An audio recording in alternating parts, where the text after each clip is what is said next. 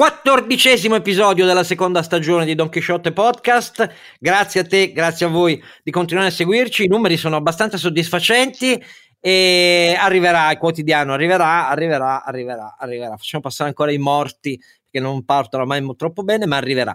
E sono tante le notizie di grande impatto di questi ultimi giorni e quindi i due compari luminosi fari della mia guida e cammino quotidiano saranno con me e insieme a voi restate dove siete.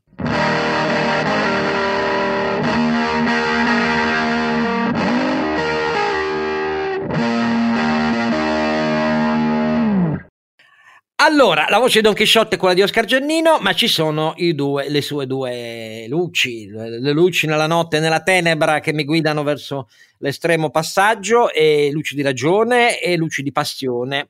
E la prima è quella ovviamente del nostro Sancio. Renato Cifarelli, Avevo prima stavamo, mentre eravamo in introduzione, stavo pensando di fare una puntata tutto con la voce suadente, ma Carlo Alberto mi ha detto di non farlo. Allora vado avanti con la voce solita. Però vi devo ricordare che ci trovate su donchisciottepodcast.it, il nostro sito dove voi trovate tutti i link per iscrivervi gratuitamente sulle principali piattaforme del podcast, il link per fare la donazione chi volesse fare le donazioni, eccetera, eccetera. Per voi non lo sapete, ma in gioventù, prima della passione per il boss, in realtà il nostro Renato era un famosissimo crooner all'italiana, cantava il repertorio di Fred Bongusto e Pino Donaggio. Ecco, questo. Però voi non potete saperlo.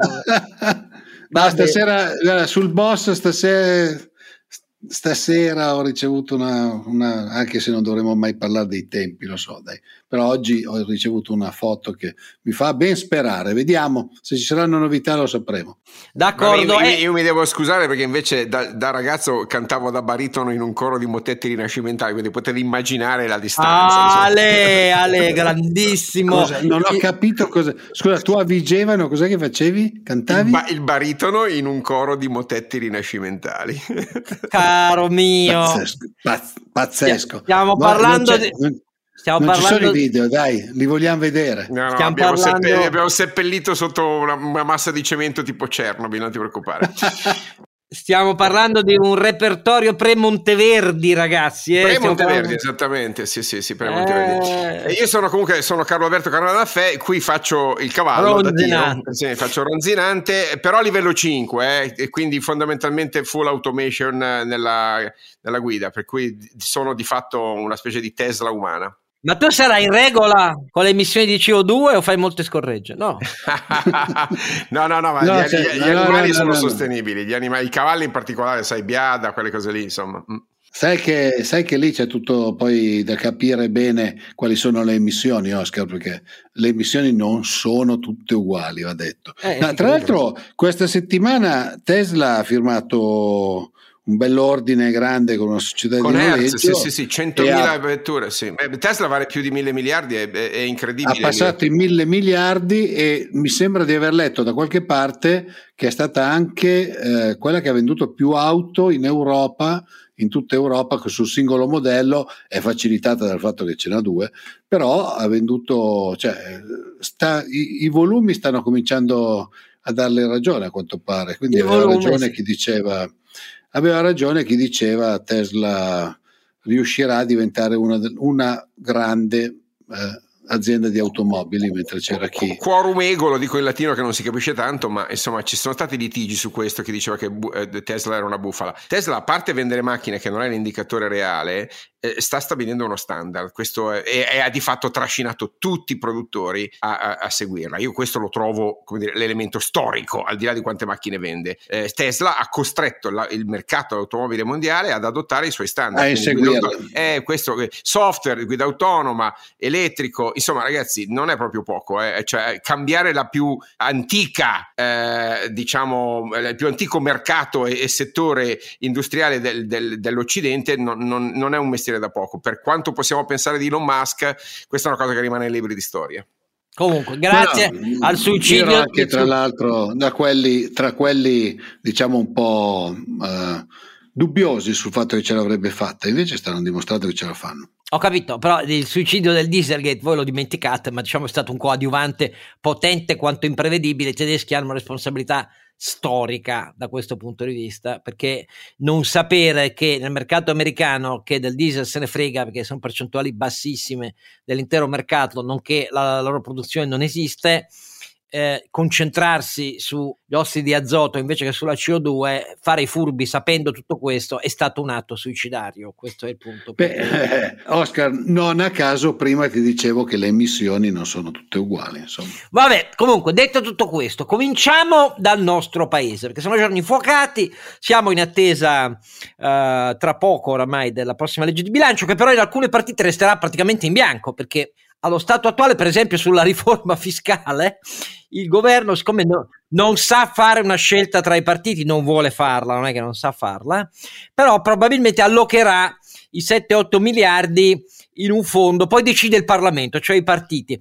Se e quanto si fa sull'IRPEF, che a quel punto si fa sull'aliquota del 38%, perché basta solo per quello, oppure si divide uno pizzico di IRAP, uno pizzico di IRES, un pizzico di taglio ai contributi, che sono l'unica cosa propriamente di cuneo fiscale che dovrebbe essere la prima emergenza, ma a quanto pare. Ecco, questa mi pare un segno tangibile dell'assedio dei partiti al governo, perché che il governo Draghi non abbia un'indicazione su come si inizia la riforma che poi deve trovare un compimento ordinato e complesso nell'esercizio della delega fiscale, la dice tutta, secondo me.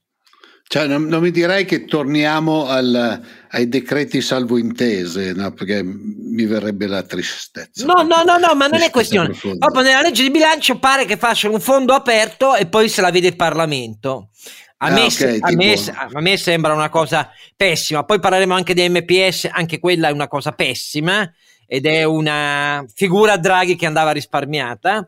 Ma poi c'è uno scontro apertissimo, ovviamente, eh, in cui i sindacati e la Lega, ma i sindacati ormai più della Lega, difendono a spada tratta, prepensionare, prepensionare, prepensionare, dicono no a quota 102 dopo due anni a 104. Il primo incontro nel governo è andato malissimo e anche lì mi pare che eh, tutti con lo specchietto retrovisore, cioè vedere la realtà, la curva demografica e lo schiaffo ai giovani, eh, hanno minacciato e minacciano lo sciopero generale che è uno sciopero contro i giovani, questa è la realtà dei sindacati italiani, eh, è questa qua. Ah, l'idea del, del, fondo aperto mi sembra un po' tipo prendere un, un pezzo di, di, di, carne enorme, buttarlo in mezzo agli animali feroci in una gabbia e dirgli scannatevi fra voi, però non, non, so, quanto, non so quanto sia utile in questo momento perché eh, a me quello che preoccupa di più, detto sinceramente, è non vedere andare avanti tutta la parte di progettazione, di avanzamento lavori e pianificazione del PNRR quello è quello che sinceramente in questo momento mi preoccupa di più. Cioè, quelli li abbiamo dati, cioè, la maggior parte dei media e delle persone li hanno dati come acquisiti, ma se non facciamo i lavori i soldi non arrivano. No, no, ma, ma, soprattutto non, non, parte la componente almeno iniziale degli investimenti pubblici, quelli privati possono arrivare solo di conseguenza se si fanno bene i bandi e si fanno alcune scelte che attualmente non sono state ancora fatte ma e si ritarda l'effetto, non, non, c'è dubbio su questo, perché il decreto semplificazioni dell'inizio estate, lo abbiamo detto più volte, comprende veramente centinaia di interventi per abbattere i tempi, però va scaricato a terra e con questa PA centrale periferica è così complicato che i tempi non sono sicuramente né rapidi né immediati, per dirne una, ecco, pertanto per cominciare da una cosa. Poi non dimentichiamoci il ritardo, le politiche attive del lavoro, uh, gli ammortizzatori sociali, cioè il quadro è questo, però io vorrei che fosse chiaro a chi ci ascolta che questa storia delle pensioni, insieme al mancato accordo e alla mancata indicazione, molto probabile a questo punto, del governo su dove si comincia, sugli interventi, se sul cuneo fiscale o su che cosa, del, del, su quale imposta, e sono segni di obiettivo indebolimento, è inutile dire di no. Cioè, se il, il, Draghi è stato sempre molto chiaro nel dire quota 100 non si va avanti ed è finita. Il problema è che cosa si fa di conseguenza, però. No, Oscar, dobbiamo dire cosa si fa di conseguenza. Si ritorna alla legge Fornero, punto. Non ho capito qual è il problema. Cioè, Questo, è, è Eh, questo, però, il governo però, Draghi non l'ha mai, questo il governo Draghi non l'ha mai detto, neanche lui. Beh, e questa non, hai me, di dirlo, non hai bisogno questa, di dirlo, è automatico, eh, capisci? Eh, ho, ho, capito, però per me questa è una posizione di debolezza non averlo mai detto, perché io avrei preferito una posizione che diceva, signori, la curva demografica è questa,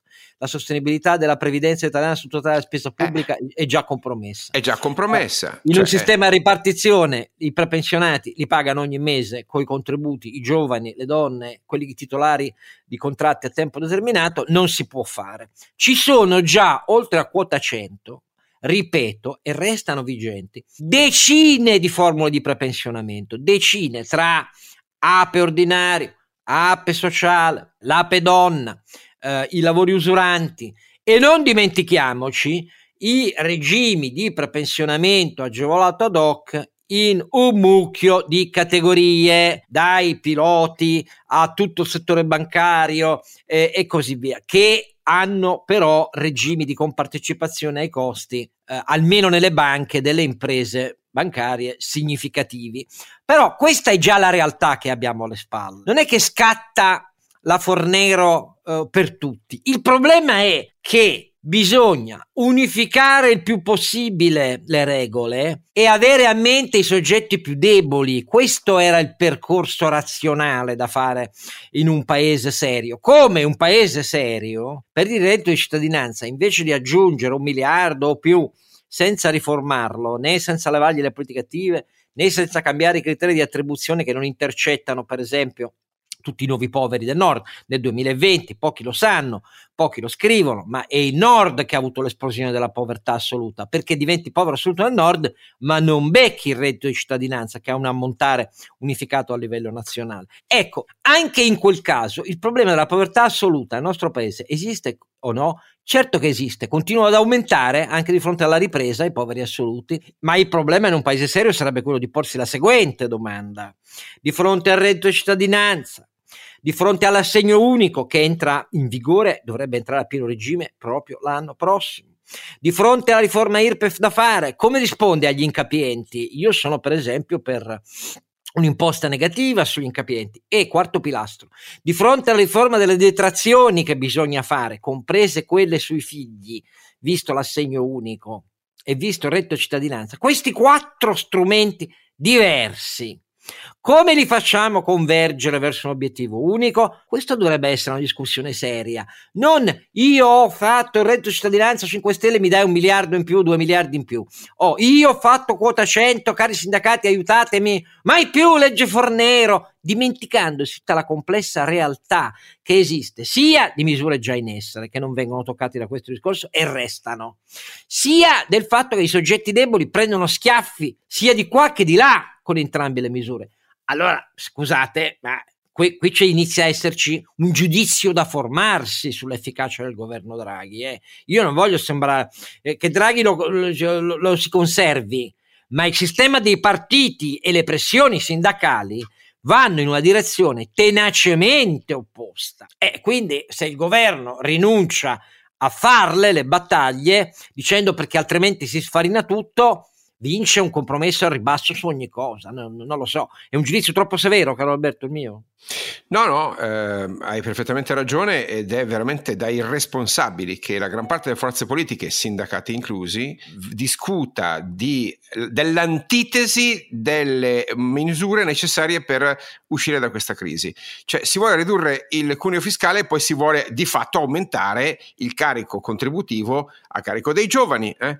Eh, si vuole far ripartire la partecipazione al lavoro che in questo paese, ricordo, è 7-8 punti sotto la media europea, siamo a 63-64% contro numeri della Germania che sono 10 punti superiori, non parliamo delle donne, non parliamo dei giovani, e poi si vuole mantenere in vita un reddito di cittadinanza che, il cui disegno è stato dichiarato dall'Ocse ed evidenziato dai, dai, dall'Inps, è stato disincentivante rispetto al lavoro, oltre ad avere completamente fallito, e lo hai già detto tu, il, l'obiettivo di intervenire eh, con un eh, sostegno proporzionale al costo della vita, invece che essere unificato in tutto il paese, a intervenire sulla, sulle nuove povertà. Cioè stiamo discutendo delle, eh, dei temi che vanno come dire, in, a 180 gradi contro la direzione che dovrebbe prendere il dibattito di questo paese. Investimenti non se ne discute, eh, di produttività non se ne discute, di formazione non se ne discute, di giovani non se ne discute, si discute di dare soldi ai pensionati. Per quello che dico, signori, si torna a legge Fornero per default, non c'è bisogno di decidere niente. Io mi auguro che non decidano niente. Io sono contento di come è andata stasera, perché Draghi ha detto eh, fondamentalmente, signori, questo, questo, è quanto, qualche centinaia di milioni per gestire situazioni di emergenza, ma non, non ci sono altre risorse. Tu dici che eh, il governo è indebolito. Beh, a me non sembra che sia indebolito, a me sembra che siamo di fronte a un Parlamento e a forze politiche totalmente irresponsabili. E al contrario, io penso che il governo giovedì farà la cosa giusta, eh, perché semplicemente si è preso questo impegno davanti all'Europa e dirà ancora una volta signori, i patti si rispettano e quindi farà la cosa giusta. Magari vi sbaglio, Oscar, ma secondo me andrà a finire così. Eh, però intanto guarda che il segnale su MPS è che avendo trovato una situazione impestata dopo che la banca è stata distrutta per la politica e per il PD, DS, PDS, tutta la storia eh, del precedente, perché questa è l'origine eh, di una banca chiamata a fare cose improprie eh, e quindi dissestata e dopo più ricapitalizzazioni, dopo che da quattro anni l'Unione Europea ci ha chiesto a quel punto di dovete uscire, dovete uscire, proroghe, proroghe, proroghe, si arriva alla trattativa con Unicredit Uh, e all'ultimo secondo salta tutto e quindi diventa necessaria una nuova proroga europea che per Draghi è una macchia, eh, perché l'ex banchiere centrale europeo che si trovi per la condizione che si è trovata e perché in questi mesi il MEF non è riuscito a parlare con chiarezza e a dire sono stati commessi troppi errori. Ecco, allora dover chiedere una nuova proroga per questo, cioè la ricapitalizzazione di Stato, poi si vede e, e, si, e riparte. Letta che esulta, cosa esulti Letta? Esulti perché eh, sei alla guida di un partito che ha la responsabilità storica dei guai di MPS ed esulti perché ancora adesso, ancora una volta così, più mesi perché la politica possa mettere becco su tutto.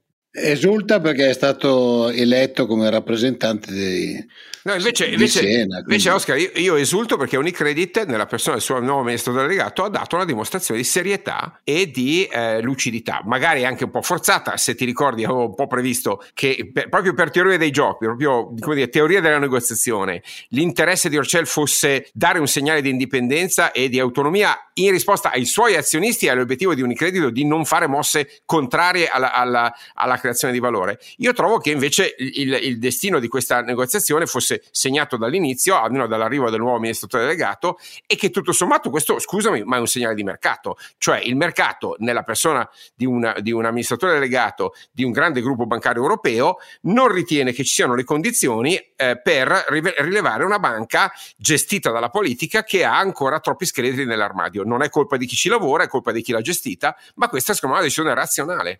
Io condivido con te, però non puoi non vedere che le reazioni diffuse nel paese sono ah Giannini, Massimo Giannini, il capitalismo italiano non investe e si tira indietro, vuole solo privatizzare i profitti e socializzare le perdite. Ma lì le perdite le ha fatte la gestione pubblica e un partito, Giannini, cioè non cerchiamo di rivoltare. Il capitalismo italiano ha un mucchio di colpe, le imprese italiane... rifiuta di, co- di coprire no. i debiti e i buchi del PD. Cattivi dello, capitalisti. Dello, in questo caso dello Stato, ma però la responsabilità storica è del PD. Io non ho mai sentita una presa di carico delle responsabilità dicendo questa forza politica ha sbagliato per decenni. E no, invece no, è sempre così. Sindaco di Siena ha appena dichiarato adesso la politica deve ricapitalizzare e deve difendere lo stand alone, cioè banca di Stato.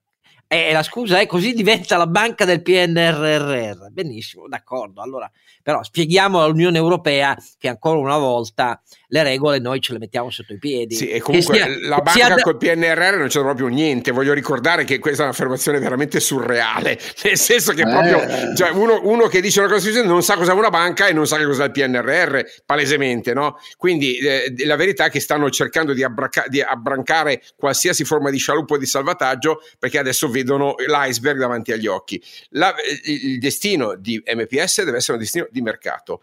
E guardate che questa cosa, secondo me, l'Unione Europea la farà rispettare. Proroghe va bene, ma non si possono accettare situazioni di, eh, come dire, di surrettizia nazionalizzazione ulteriore del, di una banca che deve stare sul mercato. Vediamo, vediamo, perché io non, non so veramente come, come, possano fare, perché dopo il segnale di Unicredit per altre banche italiane farsi vive e prendersi e accollarsi quello che Unicredit non si accolla mi pare molto improbabile. Quindi dovranno architettare una soluzione per cui si mette come sempre il medio credito, eh, poi la, la, ex SGA, oggi AMCO, rileverà chissà quanti altri miliardi, tanto sono a carico del contribuente, eccetera, eccetera, eccetera. Però mi sembra che il pasticcio sia dietro l'angolo ed è un pasticcio, ripeto, che mettere sulla faccia di Mario Draghi è veramente il segno che non si è capito che bisognerebbe cambiare marcia. Questo io lo do oramai per certo, ci sono troppi segnali univoci. Restate dove siete! Oh, e mentre l'Italia veleggia, non esattamente proprio con eh, la barra sulle giuste eh, coordinate di rotta da seguire, perché ripeto è capito perlomeno secondo noi ecco no ma questo guarda che non è secondo noi perché noi non abbiamo opinioni su questo sono i numeri che parlano eh. I, numeri, i numeri i numeri della bassa crescita di 25 anni i numeri del fatto che è stata l'industria nel post 2011 quando l'industria si è ricapitalizzata eh, a, a, essere l'unica protagonista con l'export della ripresina 2015-2017 l'industria che dal secondo semestre del 2020 di nuovo con l'export ha trainato l'inizio di ripresa che questo 2020 diventa, il 2021 è diventato il rimbalzo, i consumi non ripristano il, il, i livelli del 2019 chissà per quanto, perché ne, non c'è uno che nel 2022 dica che eh, questo avverrà. E, sì, e nel frattempo fa, fammi, dire, ne... Oscar, fammi, dire, non solo l'industria ma tutti i settori tradable rispetto ai settori non tradable spieghiamolo. Esatto. tutti i settori esposti alla competizione alla concorrenza e ai mercati internazionali questo è il concetto di tradable cioè settori che fanno prezzo sul mercato internazionale rispetto a settori che invece sono protetti garantiti so, eh, come dire protetti da rendite locali. Ecco questi settori cosiddetti non tradable sono quelli che stanno azzoppando il paese stanno eh, costituendo la zavorra di crescita di questo paese. Quindi l'industria in gran parte appartiene ai settori tradable ed è quella che ha dato il massimo contributo, ce ne sono altri di settori. Eh, ovviamente il vero problema è aprire questa economia al, ai confronti col mercato perché quella cosa attira investimenti e aumenta la produttività. E I dati dell'Ox sono chiarissimi da questo punto di vista, la manifattura ha investito in intangibili scalando eh, verso eh, una maggiore competitività, i servizi in Italia invece hanno eh, chiuso i rubinetti degli investimenti e i risultati li vediamo e siccome l'economia dei servizi è tra il 70 e il 75% del, del, PIL del paese, voi capite che non basta quel scarno 20% della manifattura e dell'industria a reggere le sorti dell'Italia. Peccato che il termine produttività non è nell'agenda pubblica nazionale. Draghi l'ha messo all'inizio del PNRR, l'ha sempre ripetuto da quando era banchiere centrale italiano e in qualunque incarico abbia eh, occupato. Ma i senatori dei partiti del sindacato italiano la produttività non sanno cosa sia, né la vogliono. Hanno sempre inneggiato al fatto che negli anni alle nostre spalle, quando c'era la ripresa di occupati, per esempio, la ripresa di occupati era sempre parecchio superiore alla ripresa di PIL. Significava semplicemente più occupazione a minor valore aggiunto punto. E questo è un pessimo segnale che ha contrassegnato tutte le nostre riprese alle nostre spalle, ma di questo frega niente purtroppo a nessuno. Detto tutto questo, ci sono i segnali internazionali che anch'essi dovrebbero destare, suscitare in un paese che esporta ed è senza materie prime, un paese trasformatore, dovrebbero essere avvertiti con crescente allarme, come un allarme rosso. Però di questo eh, anche lì non ce n'è traccia nell'atteggiamento dei partiti e dei sindacati. Perché, cari amici, non è questione solo di prezzi energetici, come avete visto il Consiglio europeo non c'ha nessun accordo su cosa fare, quindi il contenimento delle bollette resta affidato ai bilanci nazionali e il nostro... Modello, fate quel che potete. Poco potrà fare, ma gli shortage, le carenze di input produttivi in alcuni paesi come negli Stati Uniti e in Gran Bretagna, sia pur per ragioni diverse, anche di manodopera, eh, nonché eh, di pezzi fondamentali per la produzione di filiere eh, industriali europee, quello si sta aggravando, estendendo i colli di bottiglia sul commercio mondiale anche quelli di trimestre in trimestre si stanno aggravando ed estendendo eh, e così via. E quindi questi sono i segnali che abbiamo alle spalle, insieme a un peggioramento molto rapido del rapporto internazionale che non riguarda più solo Stati Uniti e Cina da una parte, ma riguarda l'intero fronte del Pacifico. Le, le, manovre navali congiunte per la prima volta dopo decenni eh, russo-cinesi che dal, da Hokkaido, dal largo del Giappone, sono, hanno puntato verso Taiwan prima di cambiare rotta verso la Cina, sono state solo l'ennesima conferma di una postura oramai militare che si è aggiunta al numero pauroso di sortite aeree cinesi verso lo spazio di identificazione aerea di Taiwan all'inizio di ottobre e se sommato al fatto che per la prima volta nella storia la Cina ha assunto una posizione uguale alla Russia in una vicenda intraeuropea, perché è di pochi giorni fa la conferma che la Cina rifiuterà di avere rapporti con il rappresentante internazionale per la Bosnia e Herzegovina come la Russia fa da sempre, perché la Russia è contraria a ogni ingerenza internazionale delle Nazioni Unite, di forze multinazionali o di dispositivi di alleanza internazionale militare in tutti i Balcani. Ma la novità è che per la prima volta la Cina si è aggiunta in una questione intraeuropea totalmente allineata alla Russia. Ecco, i segnali sono questi qua. Aggiungeteci anche eh, la decisione della FCC statunitense, eh, cioè l'autorità per, certo. per le comunicazioni federale americana, che ha levato la licenza non proprio a una piccola aziendina cinese, ma alla più grande azienda mondiale di Telecom, perché China Telecom è questa roba qua. Come, come apertura il, del mercato e apertura al negoziato, mettiamolo così. Bloccano solo la più grande azienda di telecomunicazioni, cosa che segue poi, tra l'altro, sappiamo il bando che, che, c'era stato, che ha portato all'arresto in Canada, eccetera. Sì, sì, sì che si è, si è, risolto dopo mesi e, ed è il, il, segnale più consistente dopo che quattro anni fa, quasi quattro anni fa, eh, una decisione analoga era stata assunta innanzitutto per eh, negare a China Mobile l'ingresso nel sistema del telefonia mobile americana. Però, Carlo Alberto, beh, mi sembrano segnali pesanti. Eh. Beh, non è un segnale, è una decisione. Ragazzi, China Telecom è in, è in, USA da, da, quasi vent'anni, eh, no? mentre là hanno negato il diritto di entrare, qua, esatto. eh, qua le hanno detto vattene, è, è, un po' diversa la situazione, no? E comunque il segnale è molto chiaro, l'elettronica, le telecomunicazioni, i dati sono il nuovo terreno di scontro eh, geopolitico, mi sembra evidente e è tutto sommato naturale, vista anche l'importanza che hanno assunto eh, le piattaforme globali di, eh, di tecnologia proprio nell'economia, perché ormai rappresentano una, una, grande fetta della capitalizzazione mondiale, nel patrimonio di dati che hanno, e, è ovvio che lì come dire, la guerra continua. Gli Stati Uniti ragionano alla loro maniera, però ricordo che anche l'Europa eh, si è svegliata dopo vent'anni di torpore e finalmente scopre che l'industria dell'elettronica, che abbiamo completamente distrutto in questi vent'anni, va ricreata e che il software non possiamo continuare a importarlo per tutta la vita e che un tema di protezione e di garanzia sulla sovranità dei dati va posto correttamente insieme a quello della giurisdizione. Direi che quindi non sono solo gli Stati Uniti, è un po' come dire tutto l'Occidente che sta risvegliando da una lunghissima dormita,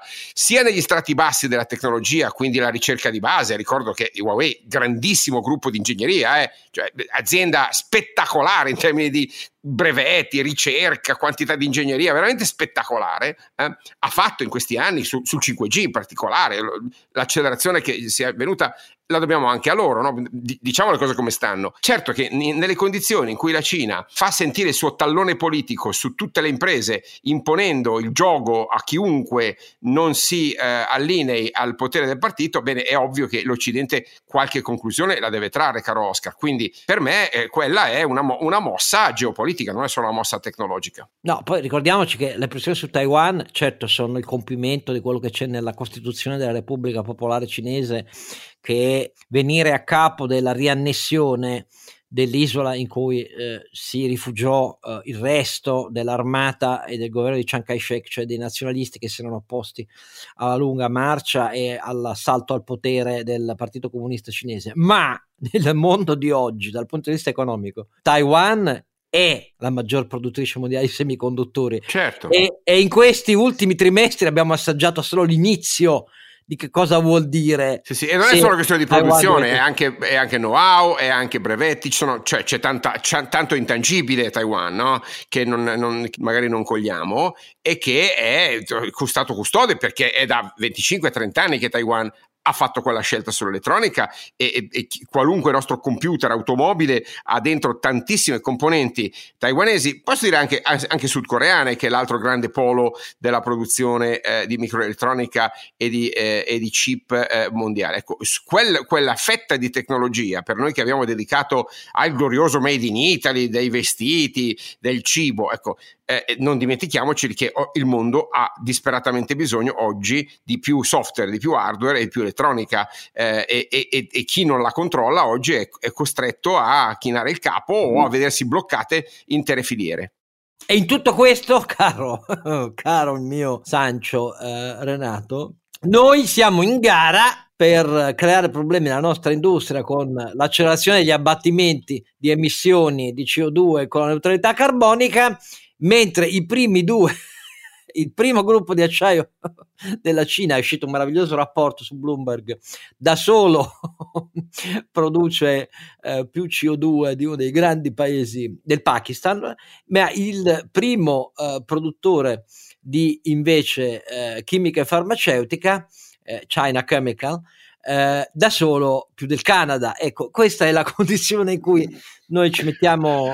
Vabbè, ma non solo, ma allora quello che sta succedendo a livello strategico e geopolitico è che la Cina sta dicendo eh, concentratevi sul mercato interno. Questo sta andando avanti da un po' tutti non si rendono conto che la Cina è stato il grande deflattore degli ultimi vent'anni per l'Europa e per i paesi occidentali, perché grazie alle enormi agli enormi aiuti che le aziende che esportano avevano, perché certi prezzi li fai solo se hai degli aiuti di Stato, se hai le banche che ti finanziano. Le banche di Stato che ti finanziano. Le eh. banche di Stato, se, cioè, tutte queste cose qua. No?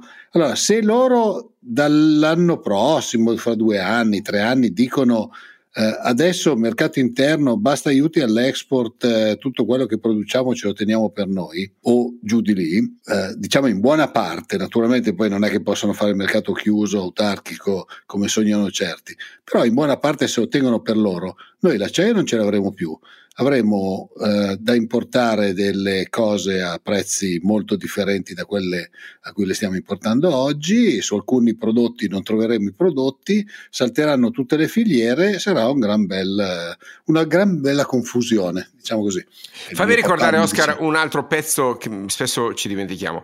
Eh, il governo cinese ha lanciato un progetto che si chiama China Standards 2035 in cui vuole sostituirsi ai nostri OSI, ANSI, ISO eh, nello stabilire gli standard tecnologici non solo dell'elettronica, eh, ma anche del, dell'industria, della manifattura, della chimica e stanno procedendo. Voi capite che eh, chi definisce gli standard governa il mondo. Eh, è, è, un po' come, come, dire la lingua dell'imperatore, la lingua franca. No? Gli standard tecnologici definiscono le modalità con cui, per esempio, le licenze, i brevetti, i diritti di proprietà intellettuale possono venire concessi. Questa offensiva che è coordinata tra eh, le iniziative private o comunque insomma diciamo di, di capitalismo privato e il, il, governo cinese ha già prodotto una serie di release iniziali, di, di rilasci iniziali che riguardano per esempio alcuni processi chimici, farmaceutici. Eh, il mondo occidentale non, non, non se ne sta accorgendo, non si accorge che la produzione di standard è come dire, la definizione della sintassi di base della tecnologia dell'industria.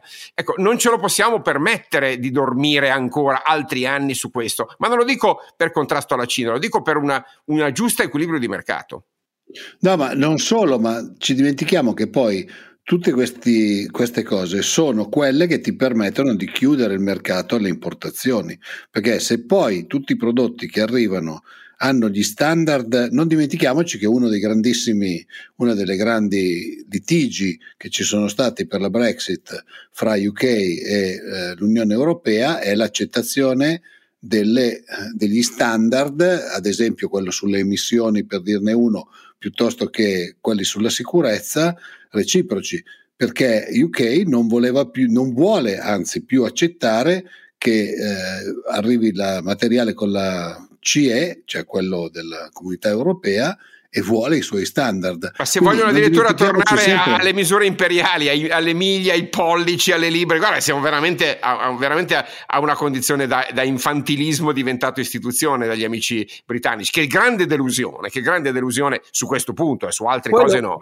quello che vuoi, però intanto, come vedi, il governo Torres resta sordo alle proteste di tutta l'industria britannica, perché lì oramai la carenza di materie prime, di alimentari per via eh, del blocco della logistica sui camion eh, e di manodopera sono tre componenti che hanno fatto tornare indietro la, la condizione dei consumi eh, britannici e poi aggiungeteci anche il blocco che è importante, sempre più importanti gruppi della distribuzione di energia ha avuto una distribuzione di energia negli ultimi mesi e mezzo nel Regno Unito. Eppure i Tories non ci sentono. Eh? No, cioè, beh, non solo, continuano ad avere consenso. Guarda solo la questione irlandese, guarda che lì abbiamo rotto le trattative e, e, e, lo sapevamo che sull'Irlanda alla fine si sarebbe arrivati a uno scontro, perché era un, un calcione alla lattina la soluzione della, della situazione islandese. Eh. Quindi no, è un'altra, un'altra situazione in cui, hai visto, le spinte del sovranismo hanno prodotto risultati, diciamo, veramente bizzarri, stanno continuando perché la Polonia non mi sembra intenzionata. Oh, eh, io su questo voglio sentire te perché a me pare che l'Unione Europea divisa con me nel dopo Merkel perché il primo Consiglio europeo senza di lei è stata una roba in cui non hanno deciso più niente che non riesce a dire a un paese membro il cui Parlamento co- controllato dal regime del PIS eh, del partito di governo. La magistratura oramai hanno cambiato il regime per cui è allineata al governo. La Corte Costituzionale dice che la legge polacca viene prima di quella europea, eppure in Consiglio europeo non c'è la determinazione di dire guardate che voi prima vi leviamo tutti i soldi, fondi, fondi ordinari e PNRR e poi siete fuori. Non c'è questa determinazione. Sì, io non vorrei perdere la Polonia, è un grande paese e la presenza de- della Polonia veramente dà peso all'Unione Europea ed è un progetto importante. Ricordiamo che la seconda guerra mondiale è ripartita da lì eh, e-, e, non possiamo dimenticarcelo. Però quando vedo per esempio due partiti italiani, Lega e Fratelli d'Italia, che votano eh, fondamentalmente dando ragione a questo atto che secondo me è fondamentalmente eversivo no, della Corte Costituzionale polacca, beh, adesso, mi interrogo sul fatto che non è questione solo dei paesi, è proprio questione che i filoni di, eh, di pensiero e di elaborazione politica sono ancora molto dispersi. Ma come Vedia- si... Ve- vediamo nei prossimi mesi eh, Zemmour in Francia quanti voti prende, eh? perché quella è un'altra cosa che è dietro l'angolo perché la sua ascesa a doppia cifra fino a questo momento non ha ancora ufficialmente confermato che si candiderà, ma si candiderà. Ha, ha già superato uh, Marine Le Pen in ogni sondaggio è un altro segno della deriva impazzita europea. Lega e, e, e Fratelli d'Italia è ovvio che votano quella cosa, vogliono fare la stessa cosa anche in Italia e da sempre Salvini e la Meloni sono eh, Però lo diciamo ai nostri ascoltatori, eh, è un principio costituzionale ed è un patto fondativo del trattato che la Corte di Giustizia europea che quindi il diritto europeo sia sovraordinato alle leggi nazionali. Se non accetti questo patto, smonti il lavoro di questi 70 anni, cioè ritorniamo al, eh, dire, all'Europa pre, eh, comuni, comuni, comuni, eh, eh, comunità europea. Capite che è un, un, gesto veramente eversivo. Bisogna dirle queste cose perché non, non sono questioni di, dire, di scontro ideologico, qui c'è un tema istituzionale. Eh, la Polonia ha fatto un atto eversivo e due dei nostri partiti, peraltro due dei partiti più grandi d'Italia in questo momento in termini di, di, di consenso politico, sostanzialmente hanno votato per per far uscire fondamentalmente il diritto nazionale dalla subordinazione al diritto comunitario. Eh, questa è una cosa molto grave, eh, caro Oscar, molto grave. Del, perché... re, del, resto loro ti rispondono che i voti li prendono grazie al fatto che lo dicono esplicitamente ed è vero. Eh. Sì, ed sì, però vero. voglio ricordare agli italiani che noi eh, abbiamo una moneta stabile grazie alla BCE, abbiamo potuto superare questa pandemia grazie anche all'azione che ha fatto l'Unione Europea nell'acquistare i, i vaccini e nello svilupparli, siamo sostanzialmente, non siamo caduti nella povertà e nella malattia anche grazie all'Europa. Abbiamo un PNRR che si, le, si, basa su prestiti europei, io direi non dico gratitudine, ma almeno un minimo di realismo, eppure niente, eppure le statistiche dicono che il tasso di consenso degli italiani verso l'Unione Europea è eh, ai minimi storici. Io, francamente è inspiegabile tutto questo, non so no, se... No, chiama... no, no, siamo più corretti. Se uno guarda eh, l'andamento Euroba- rilevato da Eurobarometro sistematicamente nei Paesi membri, quello dell'Italia, cioè la fiducia nei confronti del giudizio positivo, prevalentemente positivo, sull'Unione Europea, che era tradizionalmente altissimo e così via, nel, dal post 2011 inizia a scendere drasticamente, arriva a un minimo nel 2018-2019 di, di poco superiore al 30%, addirittura 34%, una cosa così, risale con il PNRR e risale moltissimo con Draghi fino al 56-57%, adesso in questi ultimi mesi, in quest'estate, è risceso al 46-47% ed è in caduta di nuovo. E quindi questo testimonia, capisci che quei voti hanno perso le amministrative nella grande città, sì, però alla fine i voti che prendono quei due partiti sono il 40 rotti per cento, eh. non sono pochi nei sondaggi ed è abbastanza stabile oramai, malgrado la Lega ne abbia perso la metà e sia scesa dal 34 al 17-18 e la Meloni sia al 19-20, però sono tantissimi quei voti, tantissimi tantissimi. Cioè, gli italiani su questa roba qui non è detto affatto che la pensino come noi. Orban non è un caso, ha appena detto Salvini sì che è stato il ministro dell'interno italiano che ha, ha fatto capire come si può fare finalmente contro gli sbarchi. Gli sbarchi hanno ricominciato ad avvenire e sono esattamente la cosa che eh, loro su cui loro speculeranno, che si aggiunge a tutto il resto e così via. Quindi stiamo attenti perché le elezioni francesi saranno una nuova prova eh, in un paese fondamentale insieme alla Germania e a noi dell'Europa per vedere se questi inni, secondo me, troppo precoci alla fine del sovranismo e del populismo erano fondati, che ho letto in vasta parte della stampa italiana per commentare le amministrative. Quelli hanno sbagliato i candidati. Se voi pensate che a, a livello nazionale, quando ci saranno quei nomi in mezzo, sarà la stessa cosa, secondo me io ho una spiegazione un po' più tradizionale, ho visto i dati eh, diciamo disaggregati per area geografica, le città non sono sovraniste, la, le campagne sì. E lo vediamo in Inghilterra, lo abbiamo visto con le elezioni di Trump, lo abbiamo visto in tutte le ultime elezioni italiane. Eh, la spiegazione non è solo sui candidati, è che... Però... Ovviamente... Su questo Dario Di Vico secondo me ha fatto un'analisi delle più acute che io ho letto. Ha detto se guardate i, fo- i, i voti delle grandi città, l'astensionismo poi dove è stato? È stato nelle periferie su cui sembrava che fosse lo scontro aperto del, della sinistra. Eh, esatto, esatto, sì, Invece sì. no, si sono astenuti, cioè il grumo di milioni di italiani a fortissimo disagio non hanno scelto, sono rimasti a casa. Eh, la destra con i suoi candidati non ha fatto il pieno neanche di quelli convinti della destra e quindi hanno vinto i candidati di sinistra. Ma quel grumo di milioni di italiani nel pieno disagio sociale c'è. Il problema è vedere, in assenza di proposte ragionevoli, se non tornano anche loro tutti i sovranisti. Questo rischio esiste perché l'assenza di proposte ragionevoli, basta vedere il Parlamento e i sindacati italiani per capire che è il problema numero uno di questo paese.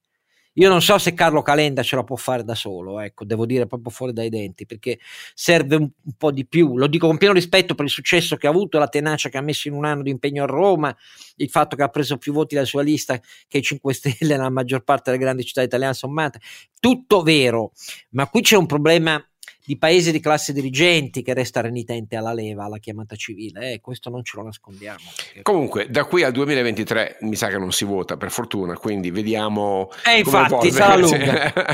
sarà lunga. Nel frattempo, io non posso che dire, ringraziando Sancio, Renato Cifarelli e il ronzinante, Carlo Alberto Carnevale Maffè che sono così pazienti con me, povero, povero vecchio pazzo, e darvi appuntamento quindi, a, eh, vedi questo, questo sorriso vecchio, di empatia conferma vecchio, che sono molto pazzo. Va bene.